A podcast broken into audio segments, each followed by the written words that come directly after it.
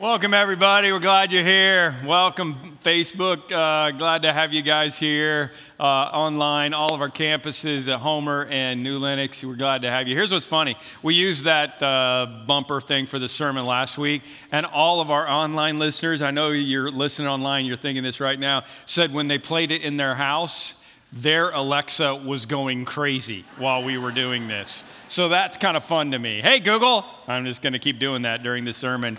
And uh, I mean, think about it Alexa, order Pastor Tim a Christmas present. I have total control. Alexa, play Highway to Hell. My parents listen online, so you know. I, I, I uh, I am glad to have you here. We're doing this playlist thing to kind of just take some songs that you may know, some popular songs, uh, whatever, some just way to kind of go, you know, hey, let's make a connection from the Bible to the real world. And I got to be honest, last week was hard for me, and I'm not even talking about the Bears game. That was hard enough. I mean, preaching from, from Kesha, talking about Kesha's song, praying for your enemies and loving your enemies, was, was hard because I could feel with you that all of us have have enemies and we all have people that we don't necessarily want to love. And what we came away from was it is impossible to, for a human being to hate someone and still have joy. And, and, that's, that's what we've got to understand, and that's what Jesus told us. So, this week's song is also one of those deeper uh, feeling songs that, I mean, I, I picked these. I, I, wanted to do what I wanted to do, but we're, we're going to do Scars to Your Beautiful by Alessia Cara. And, uh, I mean, it's, it's about insecurity. It's about the pain of insecurity. And I'm just sitting here all week thinking, I could have done Body Like a Back Road. I know I could have. I could have used Song of Solomon, think about it, and, and I could have worked it in. For those of you that don't know country music, Body Like a Back Road is a Sam Hunt song. And when my three year old grandson in Nashville first heard it, he thought it was Body Like a Backhoe, which really changes the dynamic of the song. quite a bit. um, crazy, interesting week. I can't wait for my wife to get home from Africa. She's with our team in Malawi. We are graduating the seventh, eighth, and ninth groups of pastors from all over the country. There's uh, some of the pictures of our team. Uh, Denise's sister got to go with her as well. That means almost a thousand pastors around the country. There's three major cities in Malawi. It's in the kind of the middle bottom of Africa. A thousand pastors have now been trained, eight month training program by us in purpose driven principles. And you should be proud of that because we know the local church is the hope of the world. And so, how we're going to change Malawi is from the church and from helping the pastors. And that's what we're doing, just one of the things that we're doing. But I need to stay here and do my day job. I, I needed to preach. We had Rooted start on Monday night, had a uh, great, I mean, sold out crowd for that. We uh, had our elders meet on uh, Tuesday, talked about our Homer Glen expansion. Those of you at our Homer campus, you know, you see all the good stuff that's going on there so that we can have more room to move around and more kid space because that's a big deal for us. We also talked in our elders meeting about campuses four and five, so keep looking for those. I don't know what they are, I don't know what they look like, but we're, uh, we're working towards that because this thing is is, is, is working really well. Uh, and on Wednesday, I, I got the opportunity to go to Oklahoma City and with just a small group of kingdom minded people and hang out with the owner of Hobby Lobby, David Green. 850 stores. They will do $5 billion worth of sales this year selling glitter and foam balls. Okay? Right? I mean, the last thing any guy wants to hear is, hey, honey, can we go buy Hobby Lobby? No, we would rather go to Victoria's Secret with you than Hobby Lobby. I'm so thankful they're closed on Sunday. But God is blessing them, and they give half of their profits away right up front to help people find Jesus. They're a Christian based company. There are a billion, yeah, they're amazing. Listen to this. They have put 1 billion, 1 billion copies of the gospel in homes in China. A billion copies. It's incredible. Um, Museum of, Museum of the Bible in DC is incredible from what I hear, and they put all that together and they're trying to bring things together, help people to understand the Word of God and, and just to be, see how important it is. And they pulled all the Bible translators together, all the different groups that do it to, eh, together to work to try to get the Bible in every little dialect that is left that doesn't have a Bible. I mean, that's just some of the stuff that they do. And it was an incredible just, just to talk about how God is blessing and what they do. But hanging over my head this week is this, it, you know, I'm going to do this song. I mean, it's a song about trying to understand that you are precious and beautiful no matter what the world thinks. It's amazing. Let's listen.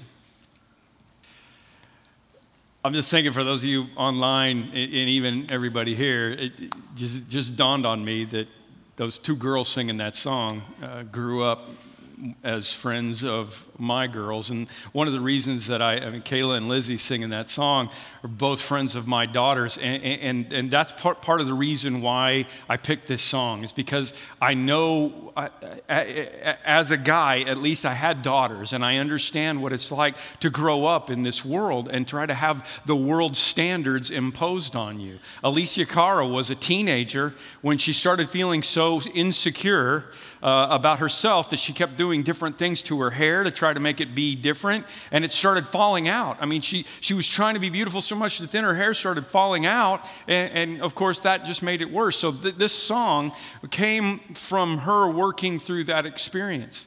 And I picked these songs because I know that there's a lot of pain. And we would like to just gloss over it and we would just like to live in our own little fake worlds on social media and let everybody think everything's going okay on the outside. But it's getting darker and darker on the inside. It was Mental Health Suicide Prevention Day this week, you know? I mean, we all understand this. We all, we've all been touched by somebody who has got either on the outside or on the inside is dealing and wrestling with this insecurity. Here are the first lines of the song again. She just wants to be beautiful. She goes unnoticed. She knows no limits. She craves attention. She praises an image. She prays to be sculpted by the sculptor. That's what we're going to talk about. Oh, she don't see the light that's shining deeper than eyes can find it. Maybe we have made her blind, so she tries to cover up her pain and cut her woes away because cover girls don't cry after their face is made. The problem is that we, we all feel inferior and superior, right? It's just human nature. We want to compare. Pastor Todd's going to be in next week doing a classic rock song on relationships. I'm not going to tell you what it is. You're just going to have to guess all week. Um, and, and part of that reason is because I'm going to go back to my kind of hometown. I mean, nobody's lived there for a long time, but, but I graduated. My hometown is Enid, Oklahoma okay? Town of about 50,000 in northern Oklahoma. My dad started this church. It's their 40th anniversary. My dad started this church, and uh, they asked me to come back and do their 40th anniversary. They ordained me into ministry in 1983. And I'm just, I'm, I'm telling you this because I'm, I'm going back to Enid. I haven't, I haven't been back for almost 20 years. It's not, there's nobody there anymore. But as I process growing up in a small town, and some of you understand that 50,000 people, three junior highs, we had a caste system in Enid, Oklahoma. Kind of, it's just, it just kind of blows my mind. You know, I, I went to long, and I, I, I, I went there in eighth grade, which is a hard time to transition into a new place. My dad took this church, and we went there in eighth grade. So there was Longfellow Junior High, that's where I went. But all the, this is the caste system, all the rich kids went to Waller Junior High. That was over on the other side of town. That was the rich junior high. But then there was a lower socioeconomic area that was Emerson Junior High. And we didn't, I, you know, you don't really know that when you're there, but when you all go to the same high school, then you get there and, you know, there's, oh, those are the Waller kids. Oh, those are the Emerson kids. And I'm, I'm processing it this week and I'm thinking, we lived in Enid, Oklahoma. How, how do you look down on anybody if you, I mean, because the people in Oklahoma City are going to look down on you, and the people in St. Louis are going to look down on the people in Oklahoma City, and the people in Chicago are going to look down on the people in St. Louis, and the people in New York are going to look down on the people in Chicago because they look down on everybody. Can I get an amen? Because that's what happens. I mean, it's so ridiculous that we have this thing. We're like, I, I, am better than you, but I'm not as good as you. It doesn't make any sense. But that's the world we live in. That there's a hope that's waiting for you in the dark. You should know you're beautiful just the way you are. And you shouldn't have to change a thing. The world can change its heart. No scars if You're beautiful. No scars. You're beautiful. We're stars, and we're beautiful. So, to all the girls that's hurting, let me be your mirror, help you see a little bit clearer the light that shines within. There's a hope that's waiting for you in the dark. You should know you're beautiful just the way you are. Like I said, three daughters growing up. And I walked this journey with all of them. And, and honestly, from worldly beauty standards, they're all very good looking girls because I married a beautiful woman, and pretty much the only trait they got from me was my skinny legs. And that works out okay for a girl. So, you know, it worked out, right? It's not great for me, but that's why God made pants. That's all I'm going to say. Even so, even so, as you know, from worldly standards being beautiful, they have all suffered. Um, they suffer from depression and anxiety issues. My, uh, my dad's family has it. My dad and both of his sisters have depression issues. I have no memory of my, my grandmother, my dad's mom.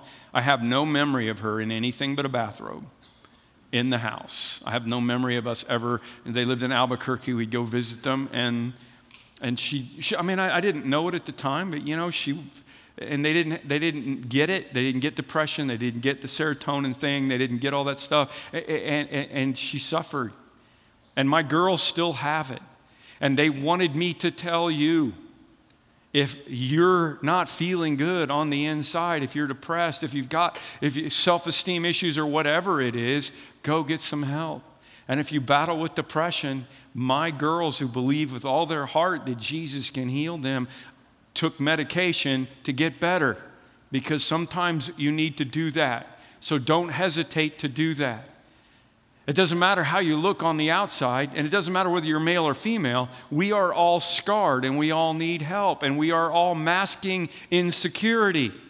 And as I was processing it this week, I mean, just thinking about the difference from my, my daughters, my oldest daughter's 31, from the, from the time from their, their generation to where we are now, it, it's just getting worse. And I, I, I say it this way we live with the highest level of insecurity in human history. I know this to be true because we carry a reminder of how unworthy and unbeautiful we are in our back pocket. Every time we get a, a, moment to stop and check in on social media, what do we see? All the beautiful people showing us all their beautiful things. Because nobody puts all their crap on here. That's not what they do. We, we, we want to make it look good. And Alessia wrote this song to help women understand that they're beautiful no matter what. And what's cool about her is when she did this song at the VMAs, and whenever she performs this song, she does it without any makeup. If she's in the middle of a set and she's going to do the song, there's, a, there's something else going on so that she can remove her makeup because she, wants to, she wants to live that. She wants them to know they're beautiful just the way you are. And here's the problem, gang. Um, if you are in a religious system where you think um, God doesn't think you're beautiful, also, which is pretty much every religion other than Christianity. And a lot of people think that that's how God feels about them, even within Christianity. I can't imagine what it's like to feel insecure about yourself and feel insecure about you know all the things that you see everybody else and think that you're not worthy to the rest of the world and then go to your church or go to your synagogue or your temple or whatever it is and, and think that you're not good enough for god either i can't no wonder there's so much pain I need to tell you something. I don't know if you're going to believe me or not. I, I, I really don't know, but this is what you need to grab a hold of. God is your biggest, He's your biggest fan. He's not mad at you. He's not upset with you. He's your Father in heaven, and He's your biggest fan. However many friends you have on Facebook, however many followers you have on Instagram, it doesn't matter. I want you to add one to that number. When you tell your, you know, everybody else, I have 238 friends. No, you have 239 because God is one of your friends. His account doesn't show up, okay? He's kind of a stalker, but it's a good way. He is your biggest fan. And let me show you what I'm talking about. For it is by grace that you have been saved through faith. This is not of yourselves. This is not about you. It's a gift from God, not by works so that no one can boast. That, that's a verse that you should commit to memory. There's no way I would ever want to believe in a God who, who, who would only allow me to have a relationship with Him if I was good enough. I, I, would never want to believe in a God who, who thought that uh, I could possibly make myself whole enough to get close to Him. I'm not good enough for karma. You, if you want to be Buddhist or Hindu or whatever and believe that all the good stuff is what's going to come back to you and all the bad stuff is going to come back to you, and, and maybe you can, you know, have enough lifetimes where you can make up for that, I'm done. I'm not good enough for karma. I'm going to make a bumper sticker that says, Jesus, I'm not good enough for karma. Look at the rest of this verse, though. This is what we, this is what we skip.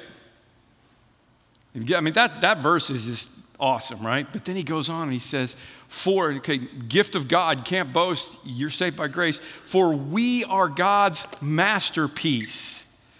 We are God's masterpiece. He has created us anew in Christ so that we can do the good things that He planned for us long ago. We are God's masterpiece. Say that word with me masterpiece. Look at your neighbor and say, You are God's masterpiece. Don't make it a pickup line, just, just. Now turn the other way and say, You're God's masterpiece too. I'm sorry I looked at them first.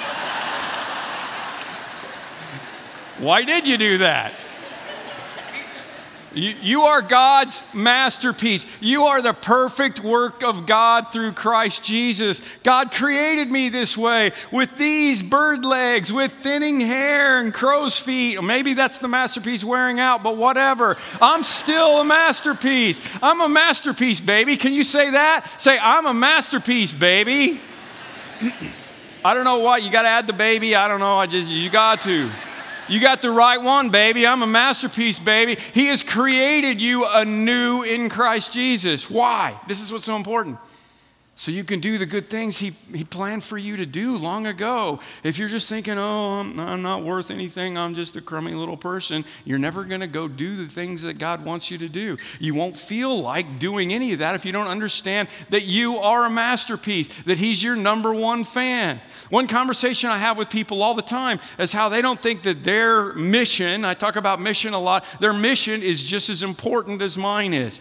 I had this conversation with David Green, owns Hobby Lobby. He told us this week, you know, I, my, my parents were, my mom, my dad was a pastor, my siblings all, you know, went into full time pastoral ministry. And he said, I just wanted to run a business. And, and I, for a long time, I didn't feel like what I did for a living would measure up. But, but he did it for the glory of God and he gave the company to God. And 850 stores later, I can assure you that he has done more for God selling glitter and foam balls than I ever will be as a pastor of a church.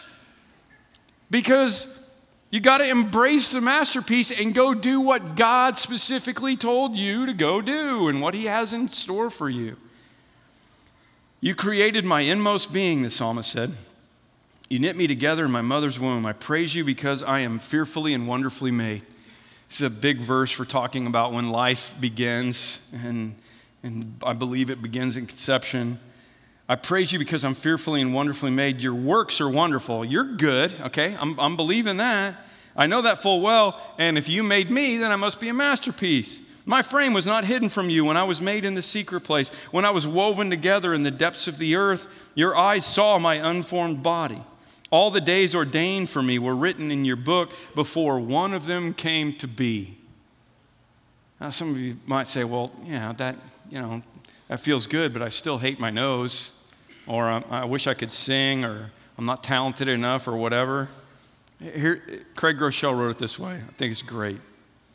Craig said, What you might hear if you go to counseling is this well, you just need better self esteem just need better self esteem. What I want to tell you, Craig said, is this you don't need self esteem, you need Christ esteem. You need to recognize who you are because of Christ. You don't need self esteem, just feeling good about yourself, because it's in Christ that we understand how valuable we are. We are worthy of the life of Christ. He loved us so much that He said, This is what you are worth. When we recognize who He says we are, and when we start to believe it, then we have Christ esteem. And our worth is not based on what someone says about us. And our worth is not based on the standard that the world sets. And our worth is not based on what someone did to us. Our worth is not based on even how we feel about us. Our worth is based on who Christ says we are. Our worth is intrinsic because we are a masterpiece. If I, if I took out this $20 bill and said, Well, I just will, I did. I took out a $20 bill. How many people would like to have $20? Raise your hand, okay? You want a $20 bill? Well, wait a minute. What if I wad it up? You still want this $20 bill? Yeah? What if I throw it on the ground and I step on it and I rub all that stuff all over it? You still want the $20 bill?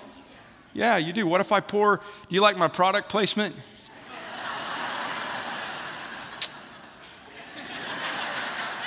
What if I pour coffee all over this $20 bill? Do you still want it? What if I tear it? Do you still want it? Don't worry, I can, I can take a tax donation and throw it in the offering. It's still fine. You, you still want it, right?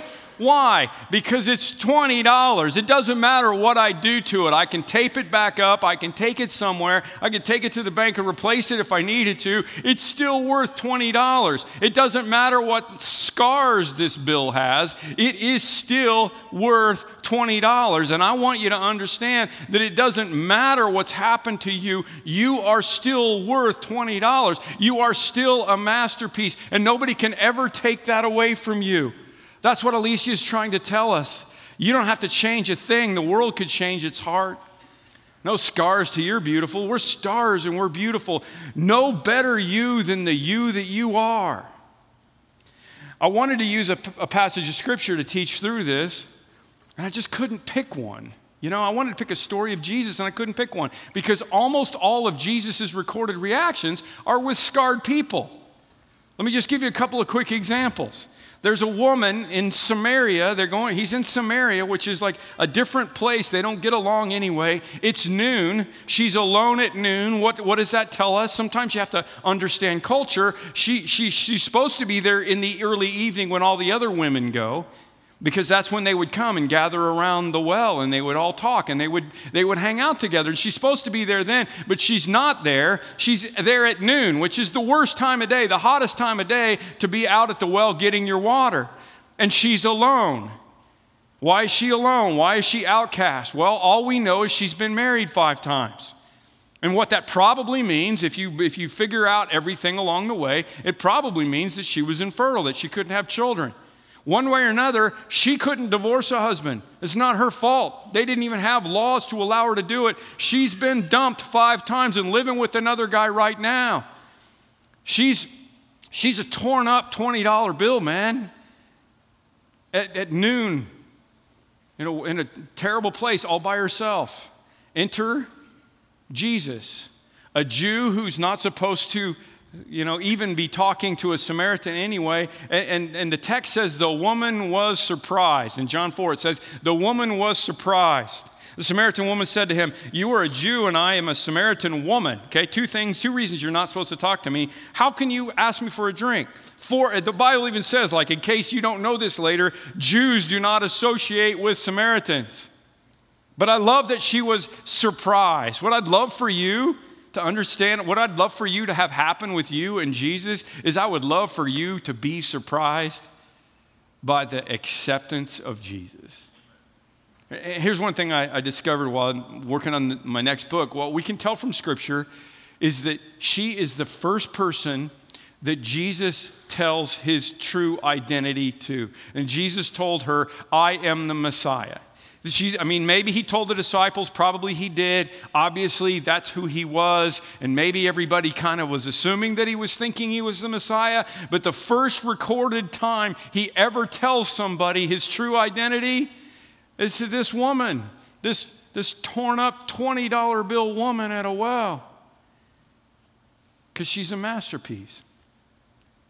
Or we could talk about the woman who was caught in the act of adultery who was most likely a prostitute. And they brought her in and they threw her at the feet of Jesus and they said, Hey, Jesus, what should we do with this woman? They were trying to trap him.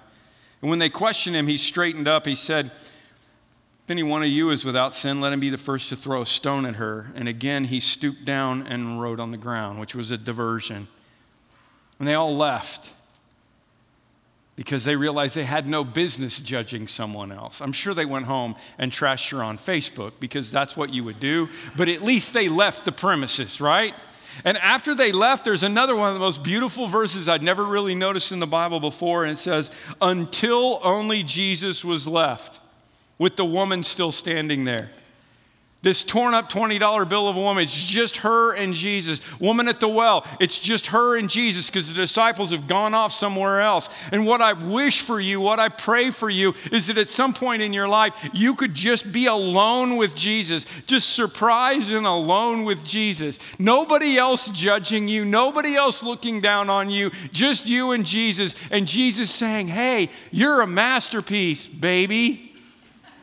I died for you because I believe you're a masterpiece. Wouldn't that kind of blow your whole mind? Wouldn't that change your whole identity? Wouldn't it make you feel a lot differently about your torn up $20 bill? Jesus straightened up and asked her, Where are they? Has no one condemned you? No one, sir, she said. Well, then neither do I. Jesus declared, Now go and leave your life of sin. Go live your masterpiece. How about a guy? I mean, this is, it's not like guys aren't insecure. Jesus was going through the city of Jericho. Man was there named Zacchaeus, who was a chief tax collector. And that's bad. He's a crook. Everybody hates him. He was wealthy, different kind of discrimination that goes on for the wealthy. He wanted to see who Jesus was, but he was too short to see above the crowd. So he ran ahead to the place where Jesus would come, and he climbed a sycamore tree so he could see him right? He's a crook. Everybody knows it. He, he's height challenged, right? Call me elf one more time, okay? he's got, he's got no self esteem left. All we know this because he cared so little about himself and about what people thought that he ran and he climbed a tree. Those are two things that an adult male would never do in this culture. You don't see it happen very often around here. They're the two things that you would never do. Because remember, he's not wearing athletic shorts, he's not wearing pants. He's in one of those long robe thingies. Have you ever tried to run in one of those long robe thingies? And then he climbed a tree. I don't even want to put a picture in your mind of what that had to look like as, he, as he's climbing this tree, right? And people are like, oh, oh, oh, there's, there's Zacchaeus up in that tree, and they're rolling their eyes at him. And when Jesus came to that place, he looked up in the tree and he said, Zacchaeus, hurry up and come down. I must stay at your house today. And all the people were like, What? Jesus knows Zacchaeus? Course he does. He created his inmost being and he knit him together in his mother's womb and he thinks he's a masterpiece. I mean, I could just go on and on about all the interactions that Jesus had with people who had low self esteem. Almost the entire group of people who followed Jesus had low self esteem. Do you understand that? So, if you have come to this point in your life and you're like, does he really care about me? Does he really believe I'm a masterpiece? I've got to tell you, God is your biggest fan. And Jesus proved it by taking on his own scars. As we prepare for communion at all of our campuses, and let me just explain to you how it works. There's two cups, one inside the other one, and um, the tray will come by. Just grab them and hold them for a moment. We, we'll, we'll commune together. The bread represents the body of Christ, and, and the juice represents the blood of Christ. And we're going to do communion together. You don't have to be from Parkview. If you're a believer, we welcome you. And here's what Louis Giglio put on Instagram this week, and it kind of transitioned my mind on this one. The enemy wants to define you by your scars, but Jesus wants you to be defined by his. The enemy wants to define you by your scars, but Jesus wants you to be defined by his. He was pierced for our transgressions, the Bible tells us. He, Jesus, was crushed for our iniquities, and the punishment that brought us peace was on him, and by his wounds we are healed. I read a story about from South Florida about a little boy who was swimming in the lake behind his house one day, and his mom looked up and saw an alligator was coming towards him. And you know she's watching what's going on. She sees the little boy as he's just tearing off down swimming through this little pond this little lake and she sees the alligator. And so she runs out of the house and she starts yelling and screaming for him to come back in. And he hears his mom. He doesn't know what's going on but he turns around and he comes back towards the dock. And he got right back to, at the dock at exactly the same time the alligator grabbed him by his legs and tried to pull him under but the mom was able to grab a hold of him at the same time and hold on. And, and, she held on for dear life. And obviously, it was a big tug of war. And obviously, the alligator was stronger, but you don't mess with mama. And she hung on. A farmer happened to drive by, heard the screams, grabbed his gun, came out, shot the alligator, and the boy lived. And remarkably, after weeks in the hospital, the boy survived and had no long term injuries. His legs were extremely scarred by the vicious attack of the alligator but the report I read said so were his arms. There were deep scars in his arms where his mother's fingernails dug into his flesh to hang on to the son that she loved. And a reporter went and visited the family after this all happened, and he asked the boy if he could see the scars. And the boy lifted his pant legs, obvious pride. And then he said, But look at my arms. I have great scars on my arms too. I have them because my mom wouldn't let go. We all have scars. Maybe they show, maybe they don't.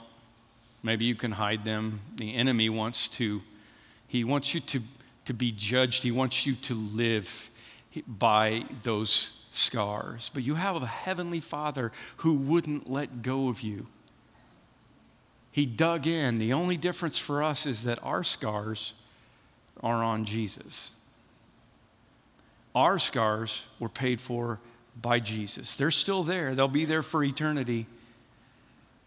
But He paid the price. The enemy wants to define you by your scars. Jesus wants you to be defined by His, and He thinks you're a masterpiece.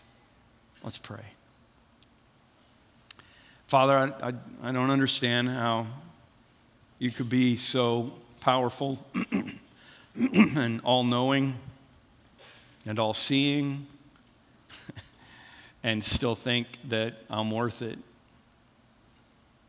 But I know that you do because otherwise the Jesus story just doesn't make any sense. You wouldn't have sent your only son to die on a cross that whoever believes in him would not perish but have everlasting life if you didn't think I was worth it. And Jesus, I know you wouldn't have gone through what you went through for me if you didn't think I was a masterpiece. So, for the Zacchaeuses and the adulterous woman and the woman at the well and every other story that we can think of in this room listening to me, even online right now, Lord, will you help them understand that there is nothing they've done, they've, there's, there's no place they've been, there is no possible way they could ever do or say or be anything that causes you to think they're anything less than a star and, and that they're beautiful, that they're a masterpiece. And you proved it with this communion that we're about to take. Be with us. Let us walk out of here. Let, let us leave this day understanding that we're defined by your scars, not ours. It's in your name that we pray. Amen.